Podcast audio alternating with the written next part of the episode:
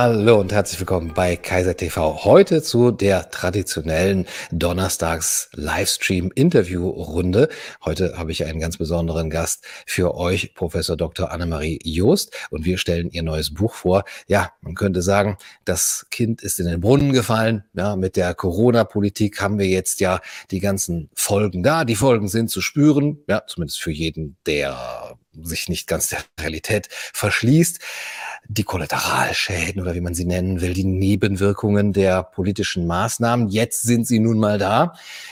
Und jetzt gilt es auch für uns, die vielleicht schon sehr früh davor gewarnt haben, den Fokus auf unsere Selbstwirksamkeit zu lenken, auf das, was wir tun können.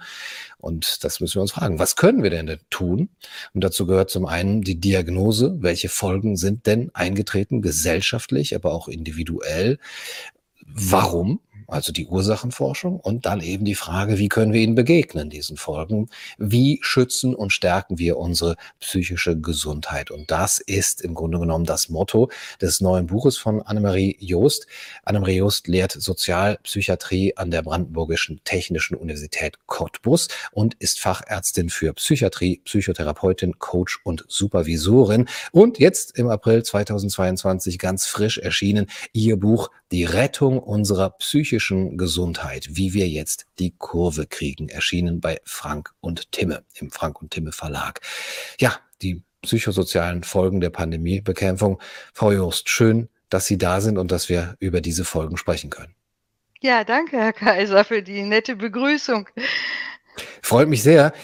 Was ich mich gefragt habe, ist, ist es nicht eigentlich dann doch zu früh für eine Wissenschaftlerin, über äh, die psychosozialen Folgen der Maßnahmen zu sprechen? Äh, ist es zu früh für eine Bestand, Bestandsaufnahme? Gibt es eigentlich schon genug empirische Grundlage, um darüber zu sprechen?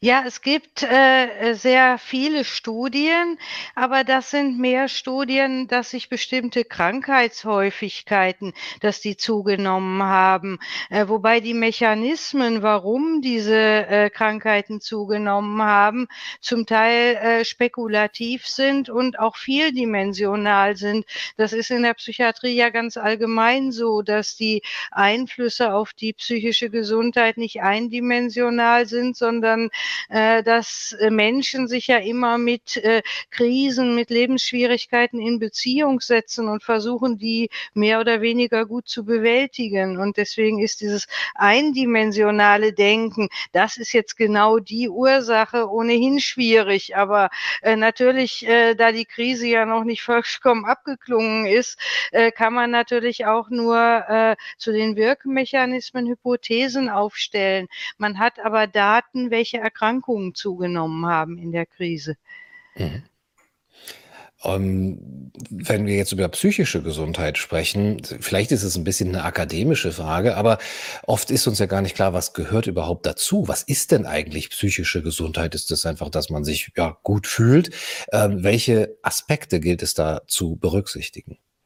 Ja, äh, oft wird ja Gesundheit einfach als Abwesenheit von Krankheit wahrgenommen, aber diese Definition greift zu kurz und psychische Gesundheit ist tatsächlich ungeheuer komplex. Es hat äh, sehr viel Bezüge auch zwischen körperlicher Gesundheit oder leiblicher Gesundheit und psychischer Gesundheit, aber die psychische Gesundheit selber äh, hat auch noch mal ganz viele Dimensionen und das habe ich versucht in dem Buch auch so am Anfang kurz zu skizzieren.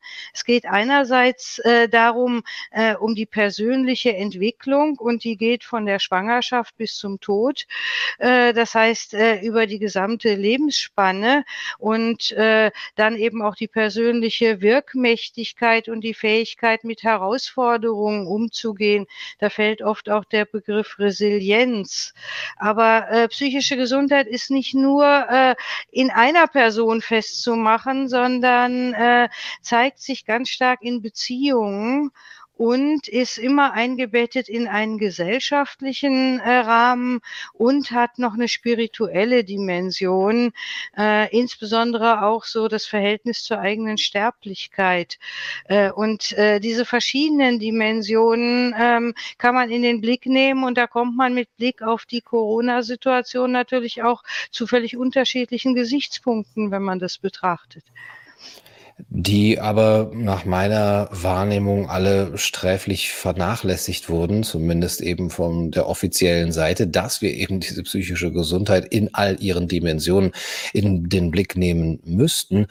Auf der anderen Seite kann man sich jetzt die Elemente der Corona-Politik selber ansehen. Also das Maskentragen, das Social Distancing, das Homeschooling, die Quarantäneverordnung, aber auch bis hin zur ja, Angstrhetorik der Politik, ähm, die Aufmerksamkeitsfokussierung und so weiter. Nach Ihrer Ansicht, welche dieser Elemente hatten ja vielleicht die verheerendsten Auswirkungen oder, wenn Sie auch so wollen, die bisher noch unbeachtetsten Auswirkungen auf die psychische Gesundheit der Gesellschaft?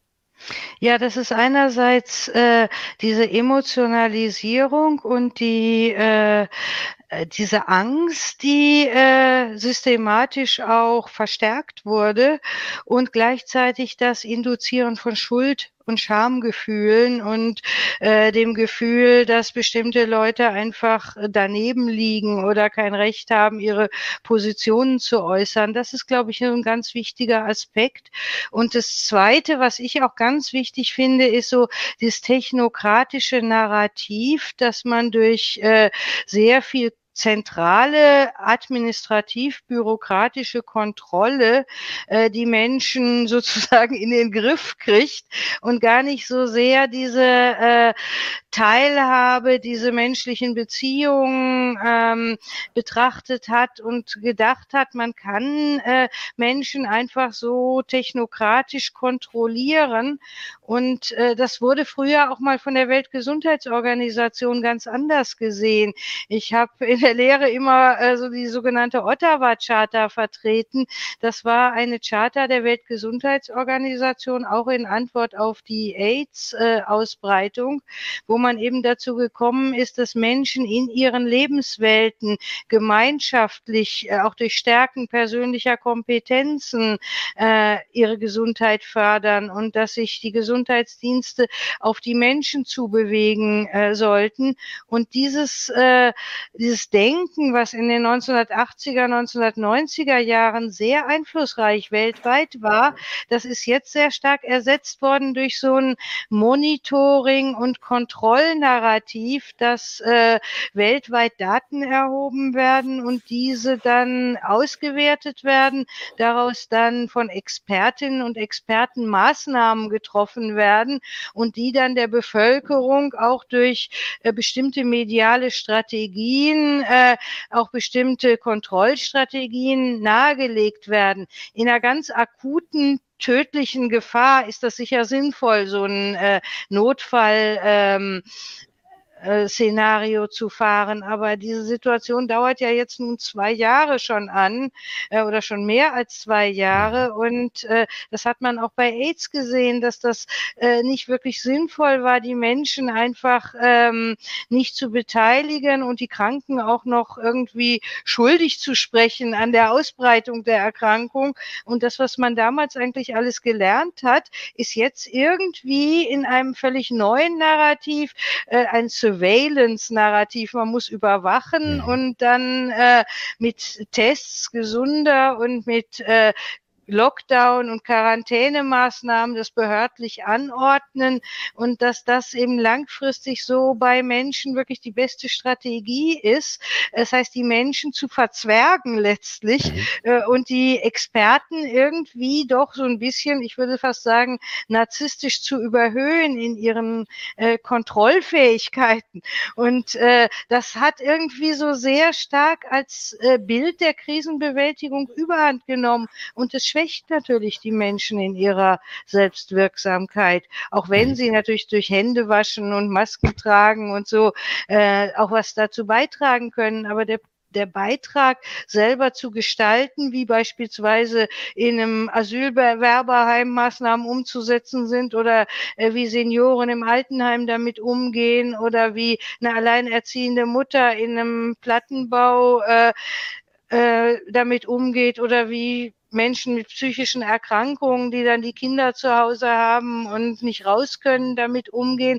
Das ist irgendwie diese verschiedenen äh, lebensweltlichen Besonderheiten, die sind irgendwie pff, relativ wenig in den Blick geraten und das finde ich so schlimm auch für die psychische Gesundheit.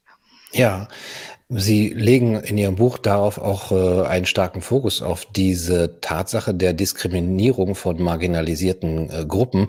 Sie schreiben dazu, dass bei zentralistisch geplanten globalen Maßnahmen, die von ultrareichen, definitionsmächtigen Akteuren vorangetrieben werden, kann sich gerade die ungleiche Berücksichtigung von berechtigten Interessen bereits mehrfach benachteiligter Menschen, also durch Alter, Geschlecht, Herkunft, Einkommen, Behinderung, Wohnort und so weiter, erheblich zuspitzen zuspitzen. Was ist Ihre Erklärung dafür, dass eben darauf nicht der Fokus gelegt wurde, wo es doch eben eigentlich von der Politik immer heißt, wir müssen und auch eben vom gesellschaftlichen Mainstream immer heißt, ähm, wir müssen gerade den Blick äh, im Sinne auf Gleichberechtigung, äh, im Sinne von Gleichberechtigung und Teilhabe auf die marginalisierten äh, Gruppen halten, dass das aber im Zuge der Pandemiebekämpfung gar nicht stattgefunden hat. Ja, wir haben ja nicht umsonst auch ein Bundesteilhabegesetz entwickelt und es gibt viele Initiativen auch in der äh, Psychiatrie, äh, allen Menschen zu mehr Teilhabe an der Gesellschaft zu verhelfen. Und da waren wir eigentlich auch mit guten Ideen unterwegs. Aber jetzt ist plötzlich irgendwie so ein Szenario uns übergeholfen worden, das ja auch weltweit in recht ähnlicher Form dann äh, durchgeführt wurde. Und äh, in dieser Situation Situation, die ja auch maßgeblich dann von äh, virologischen Experten beispielsweise dann auch äh, beurteilt worden ist, ist das irgendwie meiner Auffassung nach ein Stück weit in Vergessenheit geraten.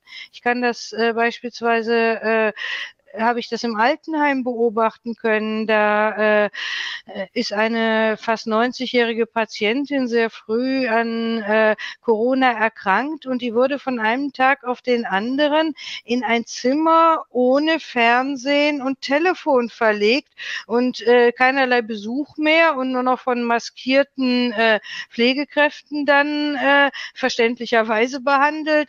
Und äh, dann ähm, äh, habe ich beim Gesundheits Gesundheitsamt interveniert und dann hieß es ja, das muss jetzt hinter den Hygienedingen äh, zurücktreten. Die Hygiene hat jetzt alleroberste Priorität. Aber äh, das war doch irgendwie so, natürlich, das Pflegepersonal war auch maximal gestresst. Die waren zum Teil ja auch krank geworden und dann in ihren Ausrüstungen und äh, die Altenheime sind ja ohnehin nicht so extrem ähm, gut bestückt mit äh, Fachkräften äh, in ihrer Anzahl Zahl und in dieser Situation war das natürlich für alle ein maximaler Stress. Aber dann hieß es Hygiene, Hygiene, Hygiene hat jetzt die alleroberste Priorität, was irgendwo auch verständlich ist. Aber je länger dies, so eine Situation andauert und je mehr diese anderen Gesichtspunkte dann immer wieder weggeschoben werden. Oder Fachkräfte im sozialpsychiatrischen Dienst, die mussten dann aushelfen im Gesundheitsamt bei der Kontaktnachverfolgung, obwohl die psychisch Kranken ja ohnehin schon auch ähm, sehr stark gelitten haben und dann fanden keine, äh, zum Teil dann auch keine Beratungsgespräche, keine Gruppengespräche statt und die Fachkräfte, die dafür da waren, die waren dann irgendwie weniger systemrelevant als die Fachkräfte für den Infektionsschutz.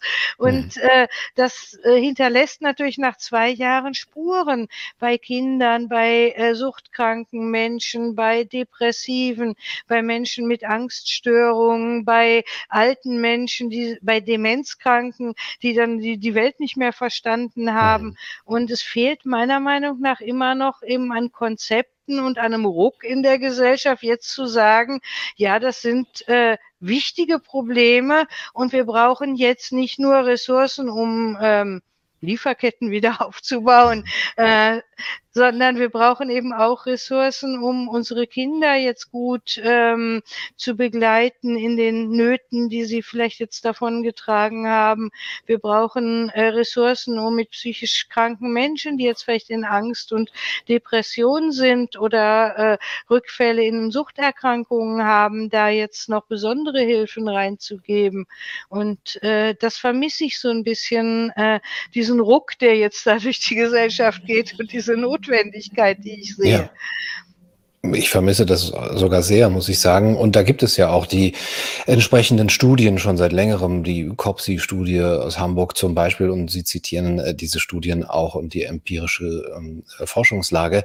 Ähm, ich wollte nochmal zurück zu dem Begriff Selbstwirksamkeit oder auch Resilienz. Also zum einen sagen Sie, dieses, diese zentralistisch-technokratische Verwaltung sorgt dafür, dass diese Selbstwirksamkeitserfahrung zurückgeht. Ähm, und ja, ich kann mir eben auch vorstellen, dass gerade, diese Fokussierung auf ähm, diese Verantwortungs, äh, ja, ich würde es ja eher Verantwortungsabgabe äh, nennen, der Staat soll jetzt das alles für uns machen, dass das eben, oder die Fokussierung auf die Hygiene, ähm, diese psychischen ähm, Elemente äh, vernachlässigt.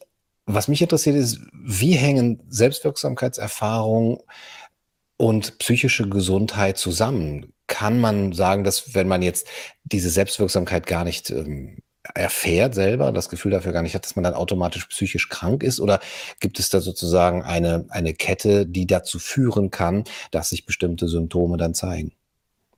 Ja, ich meine, Selbstwirksamkeitserfahrung hängt, äh, ja mit psychischer und mit körperlicher, äh, Gesundheit, äh, sehr eng zusammen. Da gibt es ja den, äh, Forscher Aaron Antonowski, der, äh, Menschen untersucht hat, ähm, die, äh, die schrecklichsten Erfahrungen in, deutschen Konzentrationslagern überlebt haben und dann zum Teil auch noch, weitere riesige Herausforderungen, zum Beispiel in Form von Krebserkrankungen zu bewältigen Patienten hatten.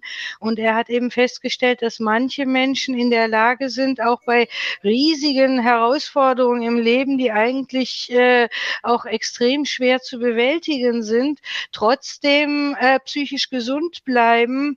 Und da hat er eben diesen Kohärenzsinn rausgearbeitet. Mhm. Und der hat ja auch sehr viel mit Selbstwirksamkeitserfahrung zu tun. Das ist ja so die Fähigkeit, ähm, in dem Ganzen einen Sinn zu sehen und äh, aber auch die Fähigkeit, das, was mit mir ist, irgendwie verstehend einzuordnen und der Glaube daran, dass ich es handelnd bewältigen kann.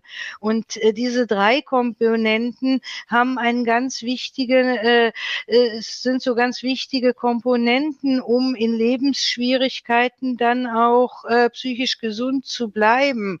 Und die Selbstwirksamkeitserfahrung hat darüber hinaus eigentlich vom Säuglingsalter so eine ganz wichtige wichtige auch Entwicklungsfunktion. Also wenn Kinder äh, ganz früh und immer wieder in ihren eigenen Initiativen wahrgenommen werden und angemessen beantwortet werden, dann entwickeln sie so das Gefühl, ich bin äh, anerkannt, ich bin wichtig, ich bin bedeutungsvoll. Und dann können sie auch so verinnerlichen, dass sie äh, kraftvoll in dieses Leben hineingehen und mit den Lebensschwierigkeiten, mit denen ja jeder mal irgendwann konfrontiert ist, dann auch äh, fertig werden. Und dieses äh, feinfühlige Unterstützen der Initiativen äh, von Kindern, äh, das ist für meine Begriffe ein ganz wichtiges Fundament für die psychische Gesundheit. Aber auch als Erwachsene brauchen wir das, anerkannt und gesehen zu werden in dem, was uns ausmacht und von anderen eben auch als eigenständige Persönlichkeit mit eigenen Intentionen wahrgenommen zu werden und nicht einfach als Objekt einer Kontrolle. Ja. Und dieses objektiviert werden und dieses nicht gesehen werden in dem, was uns persönlich ausmacht, äh, das ist, glaube ich, etwas, was Menschen in jeder Hinsicht nachhaltig schwächt. Und äh, auch in einer, äh, eine Gesellschaft, die das kultiviert, den anderen zu sehen als wirkliches Gegenüber, als jemand, dessen Initiative ich erstmal wahrnehme und ähm, zunächst einmal auch die Bereiche, die ich bestätigen kann, bestätige ich gleich äh, sage, das, das ist völlig abwegig, das muss gelöscht werden, das darf hier, es hat hier keinen Platz. Äh, natürlich gibt es Grenzen, dass man äh, nicht zur Gewalt aufruft und nicht bestimmte, äh, nicht jede Äußerung eben wertschätzen kann, aber äh, so gesamtgesellschaftlich ist ja so ein Klima der Spaltung entstanden, dass die eine Gruppe bei der anderen auf bestimmte Stichworte hin schon gleich irgendwie den anderen nicht mehr als ähm, Menschen Mensch mit ähm, einem eigenen Potenzial wahrnimmt, sondern nur als jemand, der, der gehört hier weg, der gehört hier nicht mhm. hin. Und das ist, glaube ich, ein gesellschaftliches Klima, was auch äh, psychische Gesundheit der Mitglieder äh, maßgeblich schwächt. Und wenn jemand noch dann in der Kindheit immer schon solche Erfahrungen gemacht hat, äh, dann ist das natürlich verheerend, wenn man dann wieder so behandelt wird. Mhm. Egal auf welcher Seite jetzt der Blase man äh, sich befindet. Aber das ist natürlich für Menschen, die von Kindheit an nicht das Gefühl haben, ich werde gesehen, beantwortet, ernst genommen und anerkannt, äh, für die richtet das natürlich einen viel größeren Schaden an, als für Menschen, die eben sich in einer gewissen psychischen Stabilität haben entwickeln können. Mhm.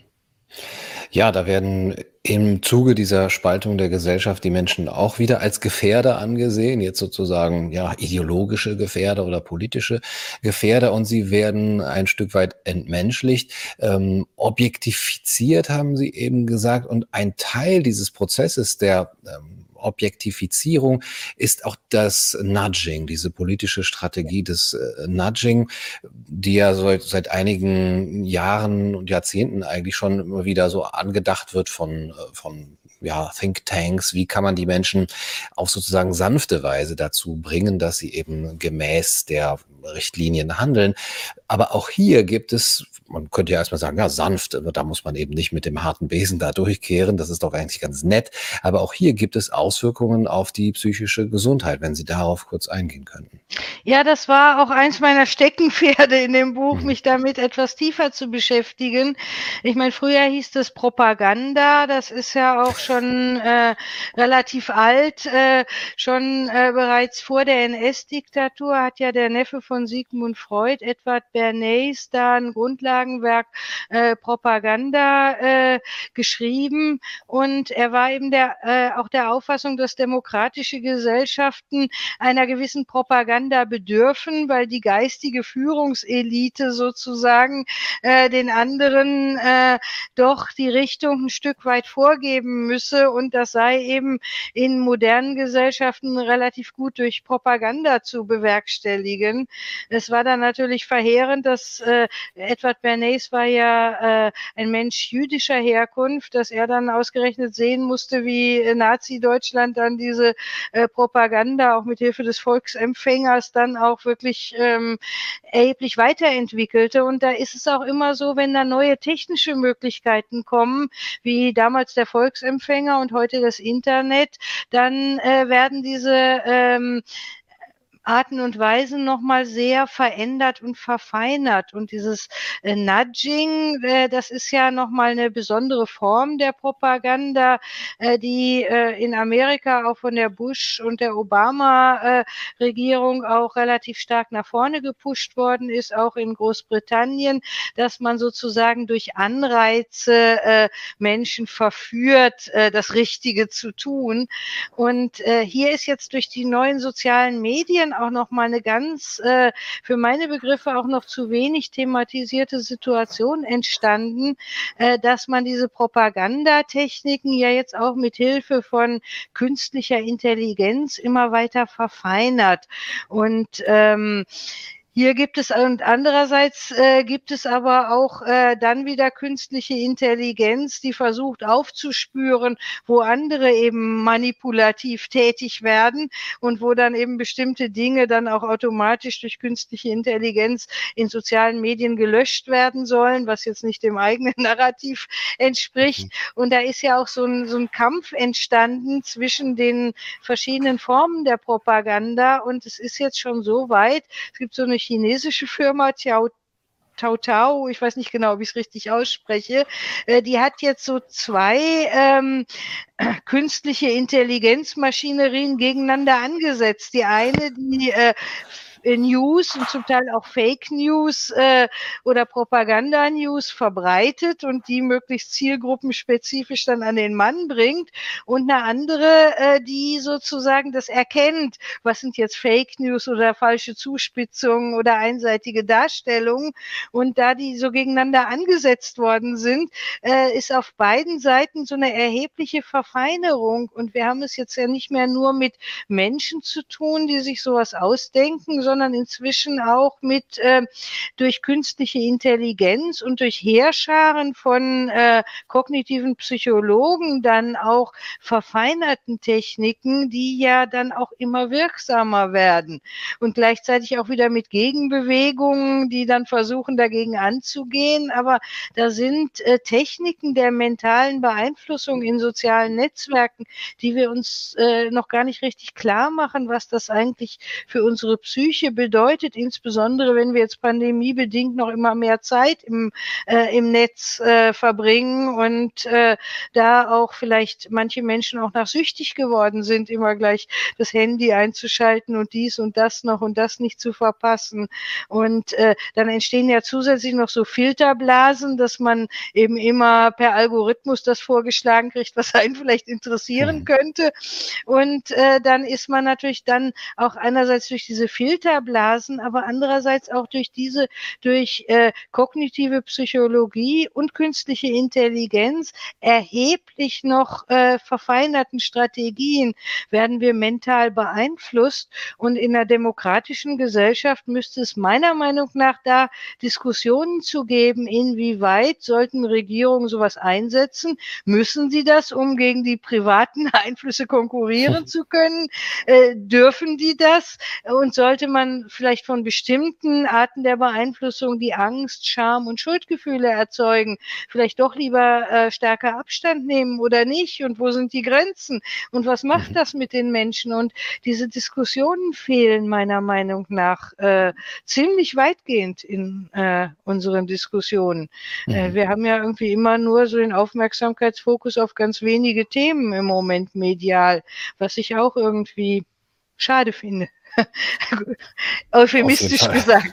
Ja, und das wäre jetzt auch genau die Zeit, darauf eben den Blick zu lenken. Und ich kann mir vorstellen, dass eben diejenigen, die zum Opfer oder zu, zum Objekt dieser Propaganda, dieses Nudging werden, äh, eben auch die Selbstwirksamkeit und der Glaube an die eigene sozusagen Willensfreiheit bei der Meinungsbildung auch schwankt oder äh, das wirklich äh, sehr, sehr unsicher wird. Wie sehr bin ich eigentlich noch Herr über das, was ich denke und bin ich einfach nur ein Spielball von solchen äh, Bots zum Beispiel und von solchen Strategien und bin jetzt sozusagen mehr oder weniger zufällig durch Algorithmen in das eine Lager geraten, könnte aber genauso gut beeinflusst werden in das andere, bin also gar nicht mehr frei. Also das ist sicherlich für meine psychische Gesundheit äh, nicht gerade förderlich. Ja, und ich glaube, ein Gegengewicht können wirklich nur wertschätzende persönliche Begegnungen sein, wo man äh, die Gelegenheit, das, was man denkt, fühlt, wie man handeln möchte, wirklich äh, zu formulieren, wo man sich auch die Zeit nimmt, einander zuzuhören und sich da auch in Diskussionsrunden, in eins zu eins Gesprächen wirklich auszutauschen und auch einen Suchprozess anzuregen. Was ist eigentlich das, was mich ausmacht? Was meine Bestrebungen und Ziele sind, was mir wichtig ist, wie komme ich dazu, das dem im Leben Raum zu geben. Und äh, das braucht sehr viel Zeit, gerade bei dieser medialen Bombardierung, wo äh, wir in verschiedene Richtungen irgendwie manipuliert werden sollen, äh, ob wir uns nun jetzt impfen lassen sollen oder äh, irgendwelche ähm, Produkte kaufen, die wir vielleicht gar nicht brauchen oder äh, was auch immer. Und äh, gerade da brauchen wir jetzt so ganz starke Gegengewichte in einer wertschätzenden Präsenzkultur mit, äh, es gibt so eine Technik, gewaltfreie Kommunikation, aber äh, eben einfach mit einer Haltung äh, einander zuzuhören und erstmal äh, das zu wertschätzen, was der andere sagt und nicht gleich äh, sozusagen in der Cancel Culture sagen, der ist äh, abwegig. Ja, auf diese Strategien und äh, auch Handlungsanweisungen oder Handlungsempfehlungen, die Sie auch in Ihrem Buch geben, würde ich auch gerne gleich ähm, zu sprechen kommen. Und Ihr Buch ist wirklich voll von vielen weiteren Aspekten, die wir hier gar nicht alle ähm, behandeln können. Aber etwas, was mich noch sehr interessiert hat, war Ihr Fokus auf die Tatsache der Datensammelei ähm, durch äh, ja unsere Kontaktnachverfolgung durch die Apps und so weiter, äh, diese Aufarbeitung der Daten und ähm, die Digitalisierung Und diese sozialen und psychosozialen Auswirkungen einmal zu betrachten. Also Sie, Sie schreiben, es gilt, die sozialen Auswirkungen von Big Data und der künstlichen Intelligenz in verständlicher Sprache zu kommunizieren und in Bildungsprozessen zu analysieren, damit Teilhabe nicht nur ein auf dem Papier verbrieftes Recht darstellt, sondern in digitalen Gesellschaften auch wirklich gelebt werden kann. Was bedeutet das? Was sind die psychosozialen Auswirkungen dessen, dass wir hier unsere Daten dauernd preisgeben, dass wir wissen, dass sie gesammelt und irgendwie verwertet werden? Ja, der Punkt ist äh, die Frage, welche Daten werden überhaupt gesammelt? Und äh, diese Daten ähm, sind ja nicht neutral. Je mehr Daten gesammelt werden, desto mehr fließen genau diese Daten dann in Modellvorstellungen ein, äh, wie man erklärt, wie äh, diese Welt funktioniert, was wichtig ist. Und ähm, aufgrund dieser Modelle werden ja auch wieder Forschungsmittel vergeben und äh, Maßnahmen geplant und es macht natürlich einen Unterschied, äh, welche Daten wir überhaupt sammeln und ähm, was jetzt überhaupt für uns bedeutsame Daten sind. Das ist ja nicht naturgegeben, äh, ob wir jetzt irgendwie unseren Stresspegel ständig messen äh, oder messen, wie gut wir schlafen oder äh, unsere Gendaten ähm, in irgendwelchen großen Datenbanken gespeichert werden, um dann perspektivisch eine individualisierte Medizin darauf aufzubauen. Ähm, äh, oder ob äh, wir äh, wesentlich stärker auch erstmal überlegen, welche Daten sind denn für unser Lebensglück und für das, was uns wichtig ist, überhaupt die richtigen Daten. Aber das scheint ja irgendwie alles schon festzustehen, welche Daten äh, jetzt erhoben werden. Im Moment ist natürlich die äh, Gentechnik durch entscheidende Neuerungen der letzten 20 Jahre ist ein Forschungsfeld, äh, in dem auch milliardenschwere äh, Patentierung und Gewinnerwartungen sind und die auch die Medizin revolutionieren wird. Ähm, äh, und äh, da spielt eben auch die Analyse äh, des Genoms, des Erbgutes eine wichtige Rolle. Aber ist das denn die einzige Möglichkeit, Gesundheit zu befördern? Es gibt ja noch viele andere. Mhm. Aber wenn wir jetzt äh, auf diese Daten ähm, oder Infektionszahlen mit Covid äh, starren und gleichzeitig sterben genauso viele Menschen weltweit durch Feinstaub und Ultrafeinstaub. Und es ist eben die Frage, äh, wenn wir in einer Richtung immer wieder Daten Daten erheben und die in die Modelle einfließen, dann wird ja unsere ganze Theoriebildung von diesen Daten be äh, beeinflusst.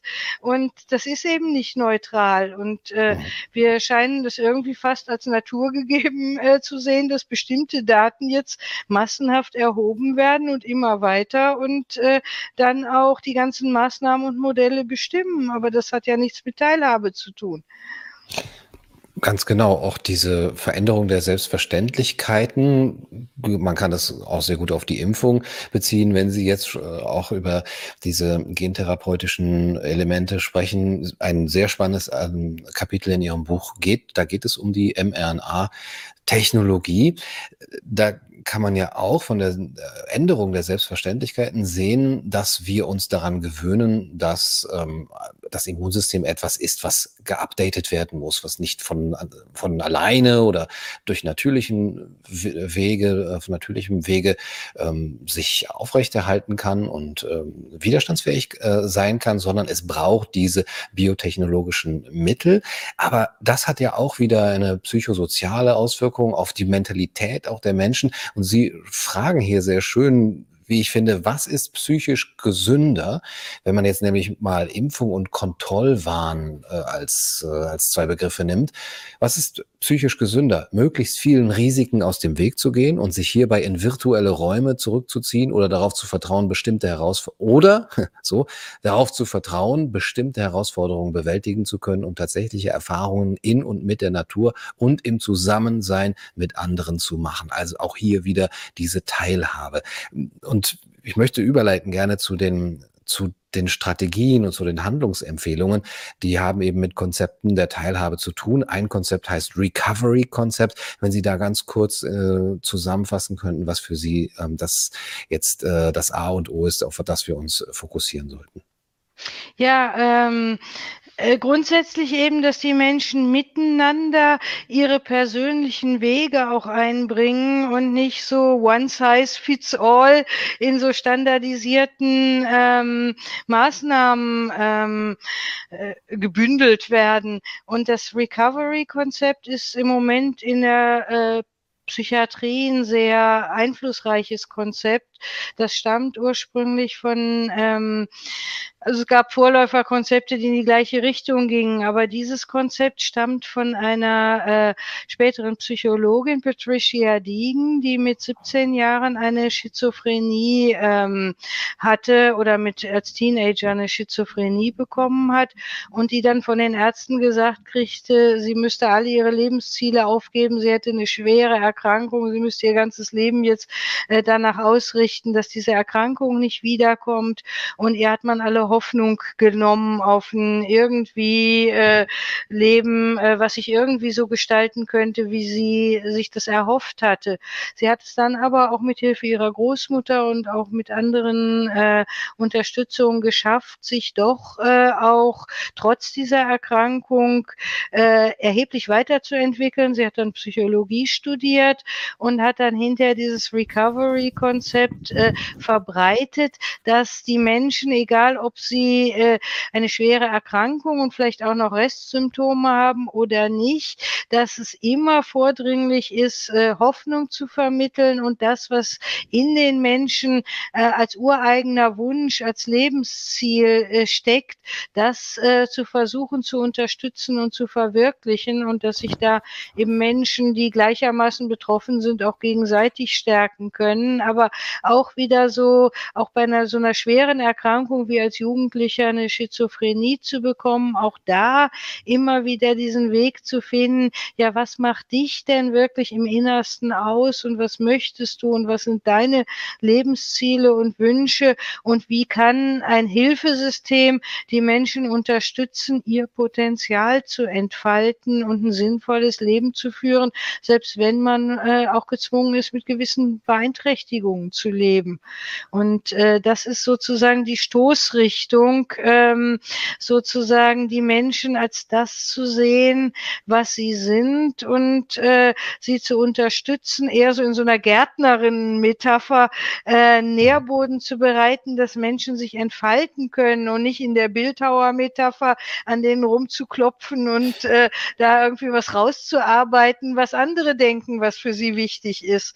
Und diese ganze Haltung, die jetzt vielleicht durch diesen äh, Krisenmodus befördert worden ist, die müssen wir jetzt irgendwie wieder abstreifen, äh, dass äh, eben äh, Maßnahmen, administrative, bürokratische, von anderen verfügte Maßnahmen so gesellschaftlich wirksam sind. Und wir müssen wieder viel mehr zu diesem äh, zurückkommen, äh, die Menschen zu stärken, und zwar von, äh, von der Schwangerschaft an. Schwangerschaft, frühe Kindheit sind da für mich ganz entscheidende Lebensphasen, äh, wo wir wirklich jetzt ganz viel auf Aufmerksamkeit reinrichten müssen, die äh, Menschen ähm, äh, in den Menschen einen guten Nährboden psychologisch zu bereiten, dass sie dann später im Leben in der Lage sind, dieses, was in ihnen steckt, auch zu entfalten.